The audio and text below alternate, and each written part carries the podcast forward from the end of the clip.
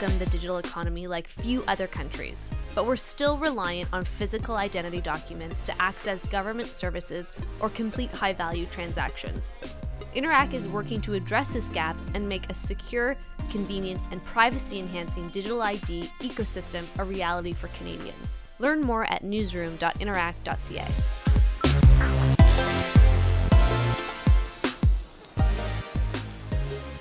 Hey everyone, it's Friday, March 22nd. I've got the regulars here Shannon Proudfoot of Maclean's and David Reevely of the Canadian Press. Uh, how are you guys doing? It's a little drab here in Ottawa today. It's cold and damp. It's, dreary. It's I'm damp. dreary. I am down. I Came over here, I got rained on. Yeah. I know. And I mean, they said we could get like half a foot of snow, and we're not getting that so, so far. So I'm happy about that. But Right. it's a crummy spring day. Did you go running this morning? Not this morning, no. Okay, we caught you on an off day. Yeah. Well, yeah. We'll see. I Is it ex- bad that yeah, I feel better exercise about bike in the myself? Yeah, I basement. know. Days when you that. don't go running. Yeah. Um, okay, so we'll, we'll just hop right into it here. On Tuesday, the Liberal government unveiled its its uh, pre-election budget. So, Finance Minister Bill Morneau, in his refurbished uh, shoes, went and, and has been doing the media round since its release. So, for the most part, there was nothing majorly shocking about it. It was uh, it was a middle class budget for the middle class budget. I, I think it was actually titled. Um, Investing in the middle class. Investing in the middle class. That's kind of the liberal. That's the liberal brand. tagline, right? Yeah. Not too offensive, targeted, uh, you know, the people that the liberals want to be targeting, millennials, seniors. So the biggest items, uh, biggest expenditure, the 2.2 billion to um, mu- municipal infrastructure priorities. It's a one-time transfer through the federal gas tax refund. And Shannon, you wrote about this. I did. sort of extensively, um, uh, and this proposed investment. I guess you have to say proposed investment. It's not formally. It hasn't happened It's yet. not there yet, but they are rushing it out the door because it's for this fiscal. It's okay. So it's not even for next year. So as soon as it's approved, probably in June, um, it would go out the door. So what does this exactly mean? Are we talking like roads? Are we ta- what? What is So it's supposed to be short-term infrastructure. So it's a doubling of the typical gas tax municipal transfer. So they've they've upped it. And, and what was interesting in this budget, I thought, is that none of the stuff ever all everyone said, of course, will be in it, was really in it. Like it just wasn't know, what was none of- predicted, and was this came out of nowhere. Um, so it's supposed to be short-term infrastructure, and the the examples they gave in the budget are are sort of um, notable for how broad they are like roads um, short short link i forget what they call it short link rail or something like that municipal and regional airports but then even things like um, recreation and cultural facilities like things that might not typically be thought of as infrastructure. Um, so the idea is that it's supposed to be like when I was talking to finance officials in the budget, it's supposed to be, it's designed to be very flexible and to kind of um, eliminate the bottleneck that might might be attached to funding with more stringent requirements um, that you know say might require matching funds or or would only be eligible uh, for certain types of expenses. It's meant to be wide open. wide open? Okay. Um, yep. Yeah, the gas tax money has virtually no strings attached. Uh, and so municipalities love it because the federal government just says, Right. here's some money, we made it from the gas tax, here you go. And they get to hand it out, and I think this is the key, without going through the provinces. Because when you want to send money right. to municipalities, usually the federal government has to go through the provinces, have some agreement with the provinces, which essentially control municipalities. And if you listen to the feds, they're saying we're having real trouble getting money through provincial governments, particularly Ontario, uh, Manitoba, Saskatchewan, and New Brunswick, I think they said. Um, Right. Because they don't have great partners there. They have That makes sense. conservative governments Yeah. that aren't thrilled to work with the feds. So this does that mean then that the it's not like new money that's if it's if, if it's, It's going- it's new It money. is. It's from the municipality's perspective. It's new money. for sure. okay okay sorry then it's not coming like it's not money that's just been gathered from this ta- uh, gas No, there's expect- there. It's other money that they're dropping into. Oh, I see, okay. This this funnel. Um, okay, so the next biggest line item was aimed at helping out seniors. It was a 1.8 billion over four years going to the guaranteed income uh, supplement. So, I mean, I think it probably makes sense, and I don't know if this is customary for every government in their pre-election budget to go after seniors because they are sort of the the, the They vote. They vote. They're the ones that turn up at the polls. Um, the the third largest investment was uh, 1.7 billion over six years to help students who get assistance with post secondary education costs pay pay less um, interest on the the debt they collect after university or college. Again, probably a smart play given what we're seeing, you know, in Ontario right now with the uh, with the Ford gut, uh, cuts to um, to OSAP benefits. But there was also a section in there for first time home buyers. Um, so what was that all about? There are a couple of elements to it, but the one that gets the most attention for sure is that the uh, Canada Mortgage and Housing Corporation, which is like the federal housing agency, will take up a little bit of your mortgage if you are buying a house for the first time. 5% if you're buying an existing house, and 10% if you're buying a new house. They will own a piece of the property and they will cover the mortgage on it. Now you got to qualify for the mortgage in the in the first place under the existing rules. So the idea is that this won't dump a whole lot of kind of market distorting money into the market, uh, but th- it, that it will make housing somewhat more affordable for people who are looking to buy their, their first homes.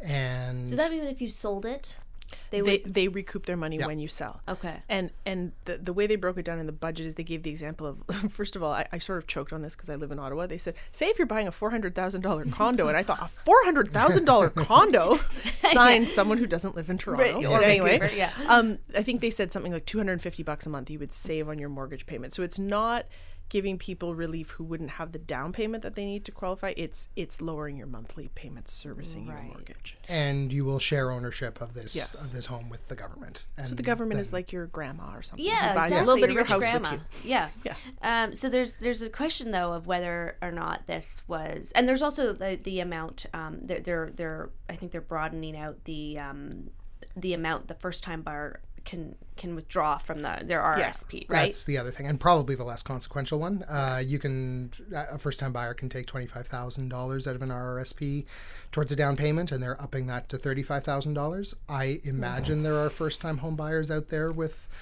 thirty-five thousand dollars in their RRSPs. I don't know that I know any of them, but I'm like, so I Seems sort of unicorny. I don't know. yeah, there's this question of whether this is um, uh, helping out, helping more of a, a symptom of a problem rather than the actual problem itself, which is the lack of affordable housing options. Right. So they said that, that that whole 5% versus 10% with CMHC going in on the mortgage is meant to encourage more housing stock because it's supposed to spur more demand for new houses to be built because you get more of your mortgage kind of shared. I I don't know. I kind of wondered about the logic of that because that's not necessarily creating affordable housing, right? Like if you think about new developers building, you know, townhouses or whatever outside the green belt, I don't know if you'd call those affordable housing options because they tend to be like you know newer built custom homes like I, I don't know what price point you're looking at increasing the stock in and how that helps with affordable housing How would you do that? there a lot of them are uh, townhouse developments though and row houses. Yeah. and I think that's what you tend to see in n- new subdivisions a lot of the time. Yeah. There, most cities have started pushing for greater density. Uh, I, if I were in municipal government, I would be concerned that this would be an incentive for sprawl, which uh, Exactly. is a real like creates long-term expense problems for city governments. But Right. the uh, it would apply equally to downtown condos if uh, if those are being built. Okay, so another item that I think we all thought would get a little bit more attention, but it was sort of it was predicted to at least, but um, uh, it was laid out in in the budget uh, as more of a, like a save the date was pharmacare. that's what i wrote in my story about it Yeah, that's right. Right. I think I think I actually stole They that. sent us a promise ring. Yeah, they said yeah. Us a promise ring. Oh, a I promise lo- oh that would have been better than save the date Yeah. oh no Or i like have a- lead regret I'm so sorry. or t- TBD or yeah, but a promise ring. That's good. promise ring oh, that's Um, great so it's coming down the pipeline. Uh, we've got the wheels in motion, but it's sort of like a, that'll be coming in the future. And Shannon, you wrote about this. Yeah, so it it was it was interesting the way they presented it in the budget because the big like dun da da headline on the first page of this section actually said introducing the Canadian Drug Agency. And then they listed all the wonderful things that the Canadian Drug Agency will accomplish. So primarily what it's it's a step toward what would be called a national formulary, which is a nationally standardized list of drugs that would be available and approved for various uses. So it's a way to get consistency because right now I think it's the range is something like the Quebec form, provincial formulary covers like 8,000 drugs and other provinces cover a couple hundred.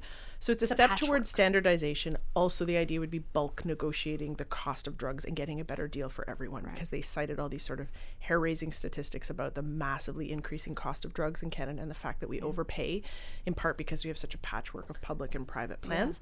So this Canadian Drug Agency that was introduced dun, da, da, is is going to help with all that and is is a step um, that advocates for national pharmacare this is the way they wanted to see it done at least as a start but the m- budget did not set aside money to create a national drug agency. It created money to to create a national drug agency transition office. And the timeline looked like about if you sort of read between the lines 20 2022 23 is when the funding and it wasn't a lot of money it was 35 million dollars for this transition office. That funding tapers off in 22 23 which is the same year that 500 million dollars a year kicks in to cover very expensive drugs for rare diseases. So um, it, it kind of looks like reading between the lines that's about the timeline. They're looking at this actually coming to fruition but there was notably nothing said in the budget yet which is sensible enough because we're still waiting for a report from from the, the Right. agency um, or the sorry the committee what's it called the advisory, Advisory advisory Council. council, advisory Yeah. council Yeah. so there was nothing said in the budget about universal coverage for all these drugs we're just taking steps toward having a standard menu of drugs and better prices for them So that advisory council what was it? I mean, it kind of got lost in the shuffle of news, but two weeks ago, or, so, or maybe it was last week, the the The- advisory their council, little interim report, which was pretty bare bones, pretty kind of straight Right. up the middle. But I think it's by June they're June, expected right, to table final- their or submit their full report, which As it happened, that interim report came out on a critical S&C level. Oh, that's why it was So, lost. which I'm sure was a coincidence, uh, but they it was a big deal, and they brought out a couple of ministers. And they did it in downtown Toronto, and then there wasn't very much there. But ooh, pharmacare, pharmacare, pharmacare. well, because it was last budget, right? It uh, that Morneau that created that and, advisory council. you know said that they were going to go through with this and say we're going to you know our, our plan is for national pharmacare, and then Eric Hoskins sort of took the lead on it, right? Yeah, he's the the former now former Ontario health minister and a doctor uh, who was appointed to lead this group. In in to be generous about it, uh, creating a new pharmacare program from scratch is a massively ambitious. complicated. Absolutely. Hugely complicated. Will require I was just annoyed with the, the, political It's comms around it, like the the it's a done deal. Wait a Not minute. quite. Yeah. well, in, in a For sure, budget, and that's exactly what Morneau said. We need to do this right. It's going to take time. We can't just wave a wand and make this happen. no. And the the kind of back of the envelope calculation uh, that people use is that it, we're talking about a program that'll have a cost of about twenty billion dollars a year, and I mean it'll it'll, save- It'll save you eventually. know, this Save is money the government will pay Yeah. instead of p- people paying out of their pockets, but it'll be hard to do without significant noticeable tax increase. yeah, we had we had a uh, Dr. Danielle Martin, who's often on the CBC, on uh, ta explaining Canada's mix of public and private healthcare, and yeah, she was like, you can't. It would be unimaginable to create a healthcare system in the 21st century that doesn't include pharmacare. It's absolutely absurd that we that we don't have some sort of considering what an important role drugs that you take at home play Yeah. Mm-hmm. now. And I don't think that was envisioned when Right. Canadian Medicare was invented.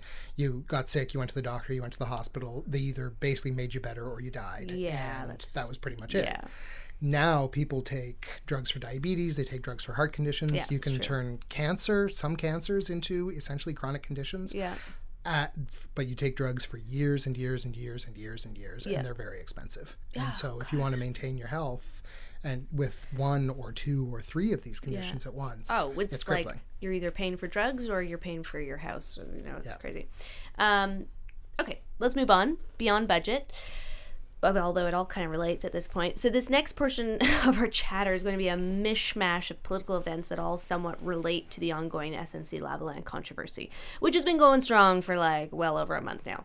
Uh, so, so first up, we saw on Monday the clerk of the Privy, Privy Council, Michael Wernick, um, a man with a very long career in the federal government announce his retirement. Um, and in his resignation letter, that was on Monday. Oh, jeez, that was four days ago. I know. That was four days ago. I know. There was a cabinet shuffle, We and then in he was yeah, that was Yeah, that was that this yeah, week. that's right. I know, crazy. So, in his resignation letter to the prime minister, he said, "quote Recent events have led him to the conclusion that he couldn't hold his position heading into the next election campaign, and that quote It's apparent that there is no path for me to have a relationship of mutual trust and respect with the leaders of the opposition parties. Something obvious uh, should they be elected in October, Sure. and and something that he would need to have obviously."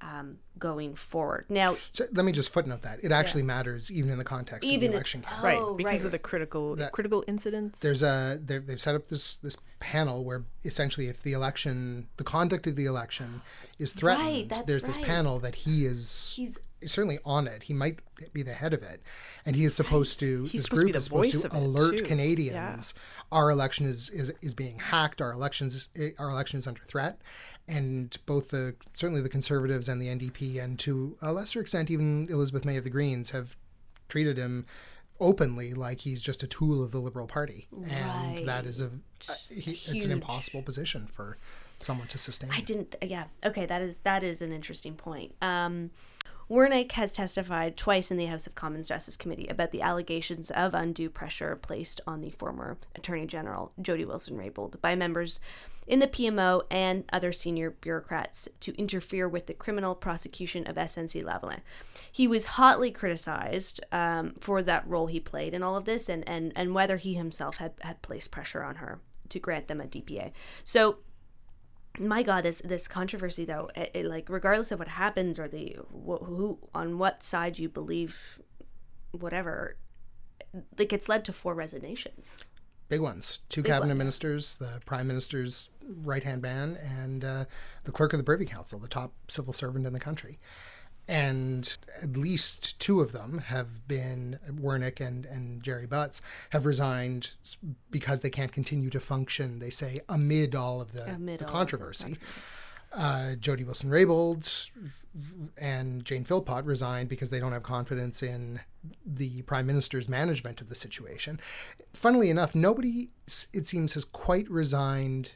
I, actually, I mean, Wilson Raybould has not specified publicly precisely why she quit the cabinet the day she did.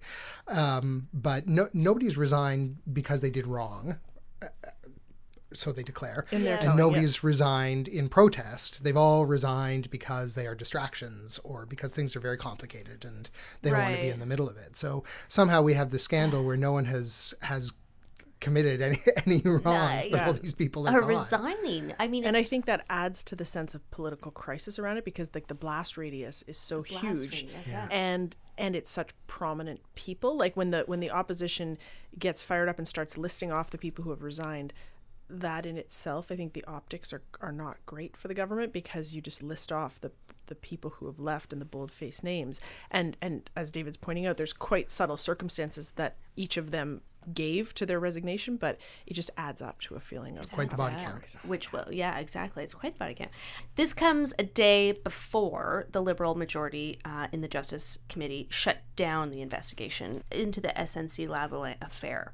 So agreeing that they did not need to hear again from miss wilson raybould um, they self they felt canadians had heard enough. So this was this was on tuesday same day as the budget um, and they announced that uh, all, all that came out of it, I think, was that I think this is the same day they announced that Deputy Prime Minister and a former Attorney Gen- and Cabinet Minister Anne McLellan would be tasked with determining whether the Justice Minister and Attorney General job should be split. So that was sort of their only. This is the only string that will continue on into the future The of sort this of- issue.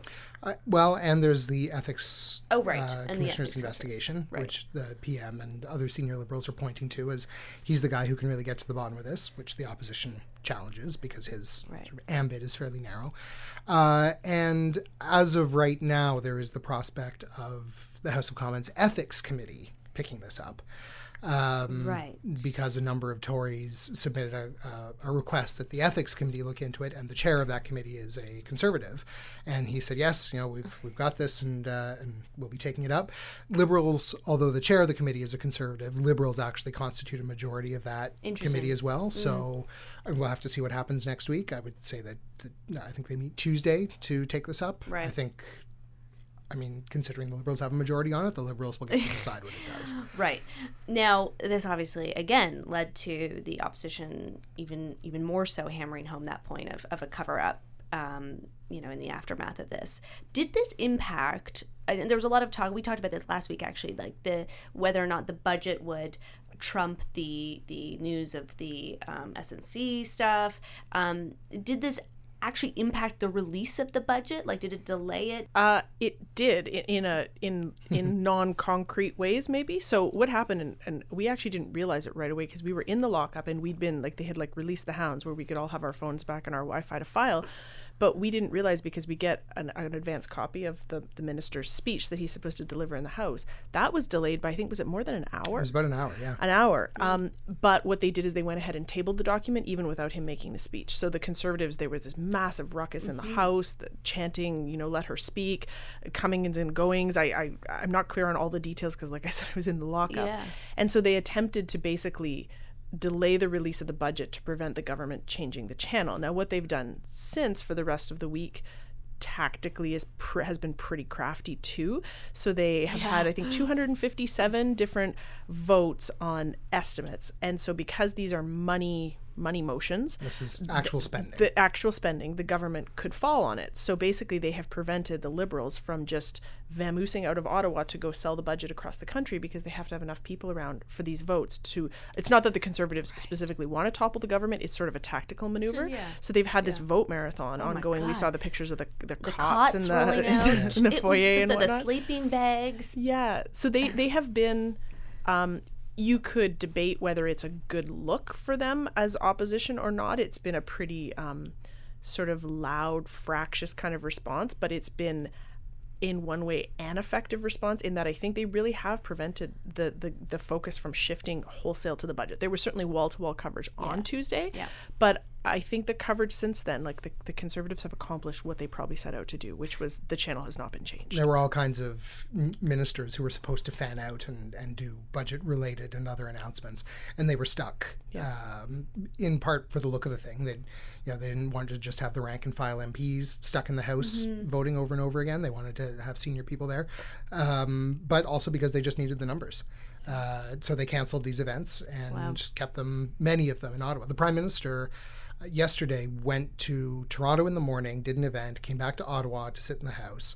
I believe went back to Toronto again for uh, a Persian New Year event, and then was back in the House before midnight. Uh, And for then it- the- and then it wrapped, uh, wrapped just a little after midnight. So it was from like Wednesday, I think at like 6 p.m. to to to last or this morning at 1 a.m. I'm, and he got in trouble for eating a Snickers bar in his desk. Yeah, that was very naughty. You're not allowed to eat in You're the not house. allowed. To, Someone thought. But it I was a think bagel. like the best part of was someone originally accused him of having a Having a ba- sandwich or something, and then he bagel. had to a bagel. That's right. A- and Scott Reid, who's an Ontario conservative, I, I won't be able to quite do this line justice, but he said something like, to, to uh, on the point of order, pointing out that the pr- Trudeau was eating, said something like, uh, you know, the, the prime minister has already stained this house with uh, corruption. Must he stain it with mustard as well? Oh yeah, and then I was like, you don't eat mustard on just on a bagel alone. See, now I want a smoked meat bagel. with Yeah. well, that's the thing. It And that's like what I'm getting Reuben- for that lunch. I would have. But Yeah. like just But that is kind of a weird, you know, those weird, those weird little details that someone's just, it's a very good line, Yeah. but it makes you go, wait a minute, what? How do you think the world works? say cream cheese or something. Yeah. It is amid all this votorama. It is worth noting that yesterday, Thursday afternoon, the the Liberals did apparently get caught short. There was Yeah. they- Right. there was a the the deal, as I understand it, is that you cannot vote on something as an MP unless you are present in the chamber when the actual question gets put, when Okay. the, the what Yeah. you're voting on gets read out loud. And uh, it appeared that there were not enough liberals in in their seats where they were supposed to be, or in the chamber, to overcome the number of opposition MPs who were there. And so there were numerous points of order raised about this. Because if they lose a, these are, as Shannon says, these are money votes, and the government falls if they don't uh, pass them. Uh, the way the uh, the assistant deputy speaker, who's a liberal, handled it, and there is precedent for this. He didn't just make it up out of his head, but he said, you know, it's not my job to police uh, who's in their seats and who isn't. We will rely on the honor of the honorable members, and we will carry on with the vote. And there were enough liberals who voted uh, on their honor Right. to keep the government afloat. Well, I think the wrinkle even there for them to rush back to their seats was one of the liberals said, I didn't hear the question. Can you repeat it? And it was a way to buy a few more seconds of time. And everyone rushes. I mean, it really is a bizarre look, though. You see these people, the cots rolling out. You see sleeping bags. Like people are having. Or I saw a picture of Maryam Monsef wearing a, a hoodie and just kind of and Yeah, standing in her it's seat. I mean, just- it's I- after a while, it's like a study marathon in university, I Yeah. guess, It right? actually the male MPs, in order to speak, are required to wear neckties. Uh, Oh, okay, right. So there, they, there are these guys who looked like they, they just put on a tie for the first time in their lives. so that their collars were outside their jackets, and, Oh, and there was I, I don't know who it was, but there was someone who flashed by on the, the screen. He was wearing a jacket and a T-shirt and a necktie, So good. over it like a frat boy at a at a Halloween party or something like that. oh man, They all I looked like I mean, my joke was they were doing Brian Burke impressions. Like, yeah, I got a tie somewhere. yeah, that's right. Like they just like it put it over their head. Yeah. Yeah. So okay, well, I mean, it's, it, we'll get kind of back to that. But so then on Wednesday, Liberal MPs. Oh my God, we're only tracking to Wednesday. I know, I know. It's been such a long week. It's crazy. So then Wednesday, this was actually before um, the marathon voting started, I guess. Liberal MP Celina C- Caesar-Chavannes um, Yes. from Whitby, Ontario, announced that she would be leaving the Liberal caucus and sit as an independent for the rest of her term. So she's not running again in the next election. But this amid allegations that she put forward in the Globe and Mail that um, the prime minister yelled at her during a phone call and was very hostile to her after she told him he wa- uh, she wasn't running. Um, now, how does she fit into the SNC Lavalin thing? Well, the short answer in a way is she doesn't, or she said she didn't, except she did. So the sequence of events, what happened is, and, and this is all prefaced by her having put out a number of leading tweets when this was really, really hot in the in the midst of Jody Wilson Raybould stepping down and, and Jane Philpott. She put out a couple of tweets voicing support. And I certainly put in a couple calls to her office asking for an interview and was shut down. I know a lot of other people did. Yes, I saw. So she, everyone did. So she was putting out a few tweets and then not wanting to discuss it, but they kept coming in drips and drips. And then there was a tweet she put out. I think it was after the prime minister's sort of kind of mea culpa, um, where he talked about the trying to foster a, a culture of respect and communication and blah blah blah. And she said. Um, Remember when I came to you? Do you remember your response? And so then everyone kind of thought, "Whoa!" what is this? But again, it was just these little drips and hints at something without just getting to it. Then she did a, an interview with the Globe and Mail where she laid out the story of having come to the prime minister and said, I don't want to run again next time. It's been too hard on me and my family.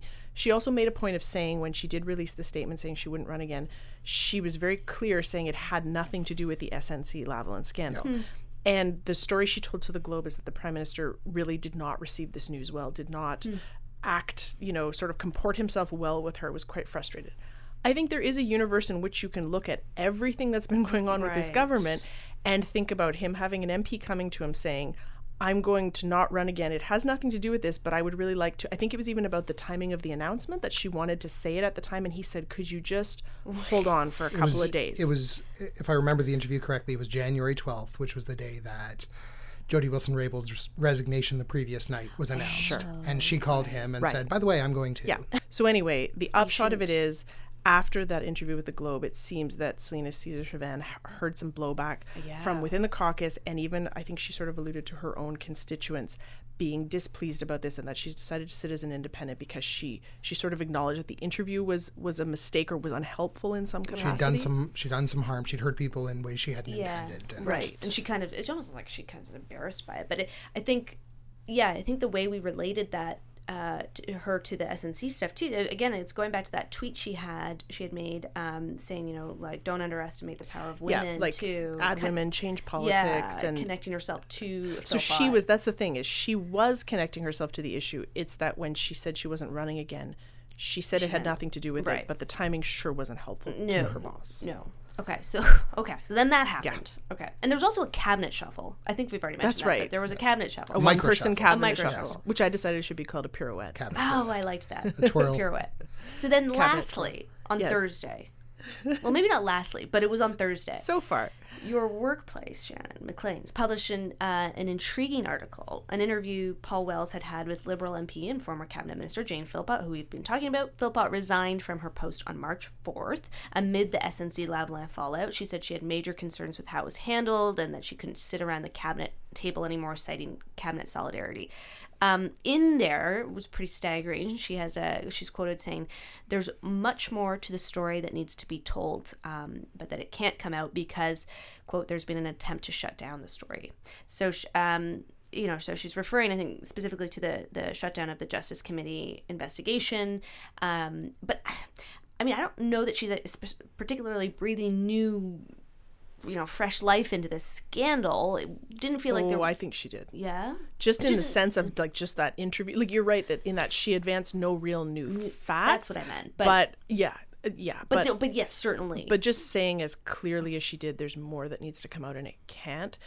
Where things seem to sort of hinge now is Jane Philpott and Jody Wilson Raybould's apparent understanding that they cannot say more. For whatever reason, they understand, uh, particularly this applies to Jody Wilson Raybould, the waiving of solicitor client privilege and cabinet confidence to have applied only up to a certain date.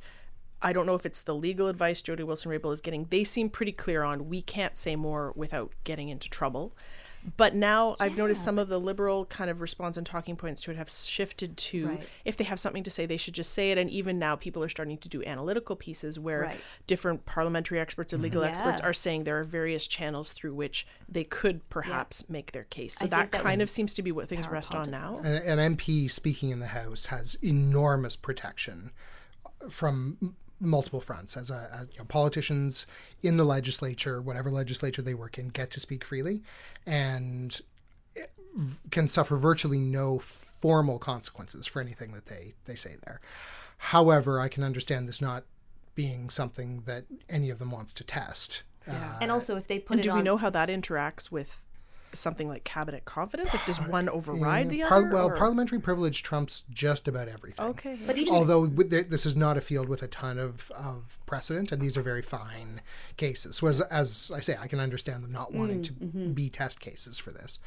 Although, uh, again, as a practical matter, I don't know. I mean, if, if Jane Philpott stood up and, and in a member statement laid out everything she has to say, it's hard to think that Trudeau would use whatever mechanisms are available to him. Just, I I mean, the Just political the judgment, optics. the optics of Well, it would yeah. be very problematic. And I mean, even if she had raised before QP or something, like I'm gonna, I want to bring this forward. Do you think that Bardish Chagger would give, her- like, she'd be probably pretty low on the list of, we'll give you the time to to speak. Apparently, there's also mechanisms by which they could share time with an opposition member. So, if a conservative, say, felt Mm-hmm. so moved as to generously donate some of their time, which you have to imagine they would be more than happy to in this case, they could share some of their speaking time. So, there's all these sort of, and it's like like all the reporters are yeah. kind of chasing down the ways this could work, and I'm sure behind the scenes they're trying to figure it out. But I mean, One one little tidbit here though is also I mean Philpott in that that interview said drew a lot of attention to a conversation that she had with Trudeau the right. the eve on the eve of the cabinet shuffle on the January 6th I think Yes. where she raised concerns that Jody Wilson Raybould was being shuffled out of justice because she defied the PMO. right? Trudeau has talked about that. Yeah. Uh, and the waiver for Wilson Raybould to testify appears to cover those conversations, not just Wilson Raybould's conversations, but conversations she had with anybody else as well. But if that was a conversation between Philpott and Trudeau, Wilson Shouldn't Raybould wouldn't have any capacity to Yeah. speak about it. But I think Philpott in that interview also made a point of saying people might want to know why I was mentioning this to the Prime Minister before the news had ever broken. Which to Hmm. struck me as another one of those instances where one of them is putting a piece of paper on the table and saying there's something you need to look at here. Indeed, I would like to know that. I would But- but certainly that's- like to know that. I would like to know all of the things. When you say that, Shams, is such a good way of saying it. Putting something down on a piece of paper and kind of putting it face down. But I think it was a good point that uh, Susan Delacourt wrote in her column. I think it was this morning that you know she said, "quote that." That's what speaking truth to power looks like. It doesn't. It doesn't dance behind anonymous leaks, cryptic interviews, or polite "No, I couldn't possibly break the rules" evasion. It, it doesn't uh, issue vague statements and then shrink from interviews and hard questions, including sharp ones from their caucus colleagues. So she's saying like it's time for them to speak, you know, truth to power if that's what if that's what they are saying they want to do. It's an interesting argument. Um, it just seems so murky about how this information can be tabled. I think, like how it can come about. yeah, I I guess it depends on what consequences they're willing Yeah. to risk. Yeah. um, and not necessarily suffer, but risk. Yeah. Uh, and we don't know exactly what they have to say. We don't know how damning it might be. We don't know how damaging it might be to them, them themselves, or what kind of revenge it might provoke, what kind of position it might put the prime minister in. So without knowing that, it's it's hard to judge It is. their actions. But all these, But I, I mean, they, there is a lot of there is a lot of tantalizing stuff out there. Yeah, and certainly i mean every reporter in town has been asking over and over and over and over and over again tell us what you have to say or say what you have to say. Right. And these just the way these two have conducted themselves doesn't seem like a, a, strange little dance to me. Like it just their actions do not read as flirting with putting something out there and then pulling it back. Like th- that's just not the way this is read to me. It is read as a fairly cautious and considered way of proceeding. That's just my read on the way they've Mm. put things out there. Mm-hmm. But that's certainly the the view that Susan advanced is is a common one. Like you see it, it a is a lot. A, lot one. of people say that, like kind of put up or shut up. of because I think it's it's frustrating, and we're seeing sort of the impact of what you know, not saying anything has had. I mean, we're, we're in you know marathon voting, we're tons of resignations. I mean, so people are looking for answers, whether regardless of who from. There is an argument as well that I mean, when Jody Wilson-Raybould felt that she was being inappropriately pressured back in the fall, that it was her duty to uh, raise it with the prime minister, as the prime minister said, and if she didn't get satisfaction from that, to resign and and say why publicly. And we've had this conversation Yeah, before. yeah. She didn't do that, and there are very complicated reasons why she didn't do Yeah. that. She felt like she was the one standing in between justice and, the prime minister right. and his minions. Yeah. Uh, and that makes a lot of sense. But I wonder whether, in retrospect, seeing how it's all turned out, she might wish she had done that. I don't. Got I got to think there's a lot of retrospective uh, Oh, differences of decision in this here play. I, I can't help but think too, like how like how it how the liberal caucus right now would feel a bit like a grade two um, schoolyard where like you've got maybe like one friend that you're latching onto and you're like eh, we're gonna Like go Survivor, this you know how they, they talk openly on Survivor Yeah. about the alliances they Yeah. have. Yeah, I gotta think it's feeling a bit like that Yeah. these days. Okay, so we're going to refreshingly, I can't believe I'm saying that, but turn our heads uh, A south. breath of fresh air from Yeah. American Woo! politics. Imagine to the, that. Uh, to the U.S., where the Democratic leadership race is heating up uh, for the 2020 presidential election. So the latest uh, to add their name to the hat the is- 11D7 the, people. yeah, the 155 no uh, is is Beto O'Rourke, uh, who announced he'd run last week. So there's a lot, and I mean like a lot of hype around this guy. He's he's got that similar celebrity power that Obama did back in I I want to say 2004. Was that that long? That kinda came on the scene first, then, but- it's- yeah. Which feels like oh my god, that's forever 2008 was when he actually ran Right, for president. So um, I read a New York Times article this week. It's with the headline like "Is, is the force with Beto?" and um, the author is, is quoted saying, "We have the the one again, a new one, another lanky, bookish, handsome man with an attractive young family, a thin resume, an exotic name. It's true, a hip effect, a rock star aura, an enticing smile, a liberal press corps ready to fluff his pillows, and a frothing Fox News. I mean, the guy he really does look like a Kennedy. He skateboards around the neighborhood. He's done the Vanity Fair cover which we talked about off air last week. Yes. Um, Annie Leibovitz. yeah, it was those photos were like the oh, I think I, was the like the Lincoln ads, like the the Matthew McConaughey Lincoln ad. Um, he's been interviewed by Oprah. He's got the the it factor, and he's coming into this fresh off his almost almost win against uh, Ted Cruz in uh, longtime longtime Senator Ted Cruz in, in Texas. So uh, after that, which I also thought was funny, I think we talked about this, was um, uh, he after that loss, he so fitting. He went on like a forty day excursion through the desert, vlogging and like floating in and out of a, a haze of commentary to meet with people and chat with. So he's got that that it factor. But it looks like he's got the financial backing too. He raised more than six million online in the first 24 hours uh, after announcing. So, and he's, he's touted this as like a real, and it is, as a real grassroots uh, level of support. Lots of small donations. Right. And what- And what I, I say what was clever Yeah, what was about it, was uh, he did not, people asked, how, you know, you've announced, how much money did you raise? It's kind of a, a, a quickie test for new Mm-hmm. candidates. You know, you announced you can start raising money, how much flooded in?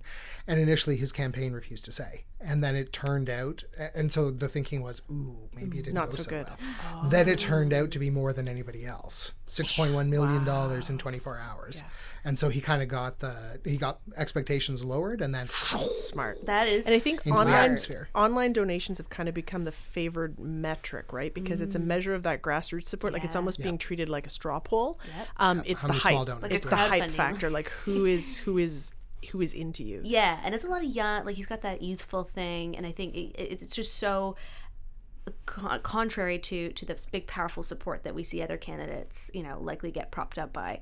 Um, but you know, I, I think he'll he has the attention of people who who vote on behalf of char- you know charisma and energy and and big vision but uh, some people are saying he's a little light on policy doesn't have the the same experience that obama did um, we've got other front runners like California Senator Kamala Harris, who who she got big recognition in the um, the Kavanaugh hearings. Yeah. I think. She was uh she was on the the just judiciary committee. She got to ask a lot of questions. She's a former prosecutor and attorney general of California, and and just I mean, most politicians are terrible at asking questions in in that environment in that format.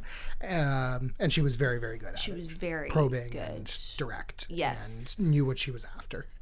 we are still so that um there's a few others obviously the, a few more uh, A few. a A few, few other, yes, dozen. a few dozen others a little bit more left too we've got bernie um uh, uh, Catherine Warren. Yeah, Elizabeth. Elizabeth- Oh, Warren. sorry, I always say Catherine. Elizabeth Warren.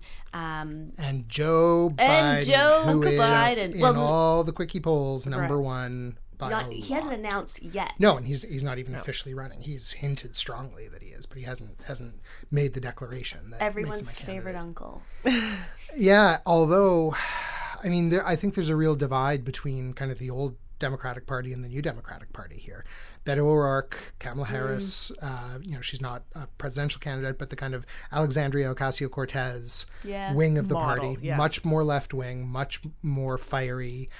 Generally speaking, you know, more ethnic than the kind of older white guys Yeah. who dominated the party for a long time That's true. more Yeah. women uh, uh, who speak to a different kind of America. And there's Joe Biden, who has been a politician. Uh, got a- Quintessential establishment yeah, Democrat. Exactly. And Yep. Uh, as has been pointed out, he has, through a long, long, long career in politics, he has built up a long, long, long, long record of voting to get tough on crime, voting for the war on drugs, voting for all kinds of things that Democrats today don't stand for. Yeah, it's hard to get past that some of that stuff too. I mean, and and yeah, I mean, he has tried the presidential run before, been in trouble for um, what was it? Uh, he- Plagiarizing a- plagiarizing his, his speech. Um, and yeah, so I mean, yeah, it, like you said, Shannon, it's probably the the one person that's if you were gonna go up with Trump and he was gonna use the establishment line again. Well, that's the number. probably- So, like, the number one thing Democrats want now is to beat Trump. Like, however they Yeah. get there, like mm-hmm. an elephant on roller skates, totally fine. Which might do. But yeah, but the question is like what David's alluding to is which path is the sh- like which way is the surer path. But but you also have Biden's camp doing this weird thing where they keep leaking all these bits of strategy where they're talking about potentially declaring Stacey Abrams to be his running mate from the get-go, which is kind of a, a weird way to do it and sort of has a bit of a look of desperation or a preemptive defensive maneuver because they're saying like his age, his whiteness, his establishmentness that this would be a way to kind of sidestep that or offset it. Stacey Abrams being a black woman who ran for governor of Cal- uh, Georgia. Yeah. And she didn't really come close to winning, but No. she was the Democratic nominee and did pretty well. and just generated enormous amounts of Huge amounts of excitement, like kind of just the buzz factor. Um, and then they've also said he would float the idea of only being a one-term president, which again just seems like a bit of a desperation, Yeah. like nod to yes, is he seventy nine? Like I'm this age, Yeah. but then you think like if you're preemptively sort of telling people you understand the knocks against you, why would anyone throw their support behind you? Like it's just. It, it's a strange, even though he does poll ahead, they at very least need more message discipline in that in that HQ where they need to stop telling people all these things that they're all- everything that's wrong with him. Yeah. I, I mean, I think uh, he does speak to the kind of the traditional core of the Democratic vote, Right. the the the Rust Belt voters. He has a his story about growing up in Scranton, you know, kind of a hard scrabble family, taking He's the Amtrak home. Yeah, yeah, he absolutely Yeah. does because that is absolutely how he grew up. But is that that's certainly the past of the Democratic Party? Exactly. Is that the future Is of the Democratic Party? You can't cast all those people off. Those a lot of the those voters voted for Trump last time. At least a significant percentage of them did, enough to make a big difference. The Democrats need to get them back, but there is also kind of the Obama effect of activating huge numbers of potential Democratic voters who otherwise don't bother voting. Right. And that's sort of what the the Beto the Beto effect, yeah. Yeah. Um okay. Wow, that's been that's been a conversation. Um that's all for us today. We will see you next week. Uh thanks guys. What's your uh, handles? Twitter I handles. am at S Proudfoot. And I am at David Reevely. All right, we'll see you next time. Cash has been around for thousands of years, but Canadians are increasingly turning to new methods such as mobile wallets and contactless solutions to make everyday payments. No matter what the future of payments holds, Interac will be there to help Canadians transact with confidence across multiple platforms and devices. Learn more at newsroom.interac.ca.